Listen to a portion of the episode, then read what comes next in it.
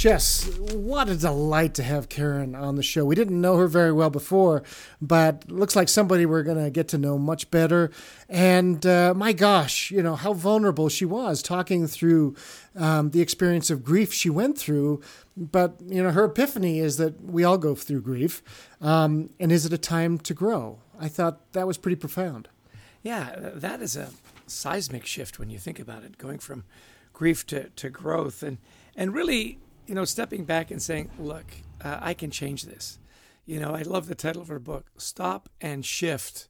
You know, just stop for a minute and yeah. say, look, it, it, can get better, was one of my big takeaways.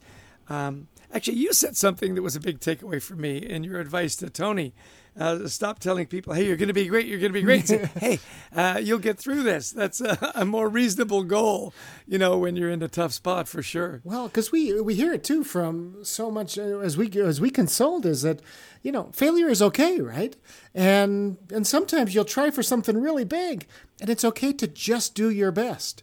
And yeah, yeah we we have so much measurement in our society, especially with our kids and and sometimes it's okay to have three typos, as she said. right, that that typo can ruin your day, and we've all had that happen, right? You publish an article and you go, "Ah, oh, man, I can't believe it," you know, whatever, and uh, and just to let it go and say, "Look, life is messy." I thought that was a great message to all of us is look yeah. life is a mess it's never going to be perfect and that, yeah. that whole concept of we spend so much time taking the right picture of me reading the book that you stop reading the book. and we've all done that, right? yeah. Yeah.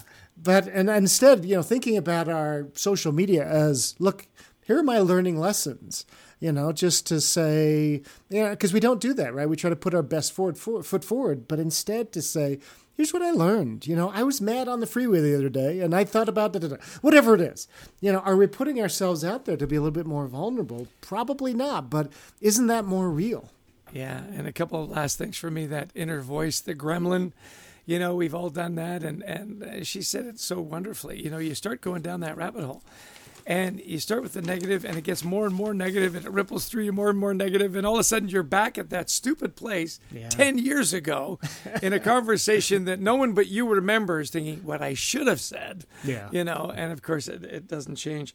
And then the the last takeaway for me, which I just thought was wonderful, is start with something really simple uh, mm-hmm. that gratitude practice at the end yeah. of the day, which you and I are big fans of. I started with, I'm grateful for my pillow. I'm grateful for my roof. And, you know, you start to go through, and then you realize that as big a mess as the world is yeah. out there, there are so many things that you can be grateful for. Well, I thought, yeah, that idea of gratitude can help us rewire our brains. Yeah. And we know that, right? We've seen that happen.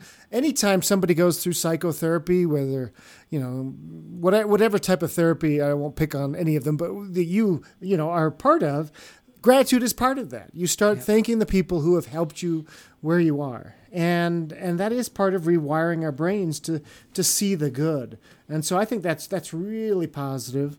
And um, you know, and finally too is just asking those questions of ourselves when we're in those funks, as she she so eloquently, eloquently described. Um, look, am I really going to lose everything? Am I really going to? Does everybody really hate me?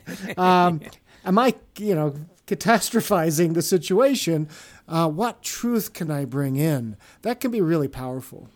Yeah, she was just a delight. Great energy, great positivity, and, and obviously a great story. You know, if you can come back from what she went through, certainly we can come back from things that are much less traumatic and, and build great lives. Well, special thanks to all our listeners. Thank you so much for taking the time, and to our wonderful producer, Brent Klein who uh, makes our mess sound uh, much better than uh, than the original, and to Christy Lawrence, our wonderful associate producer, who finds wonderful guests like Karen.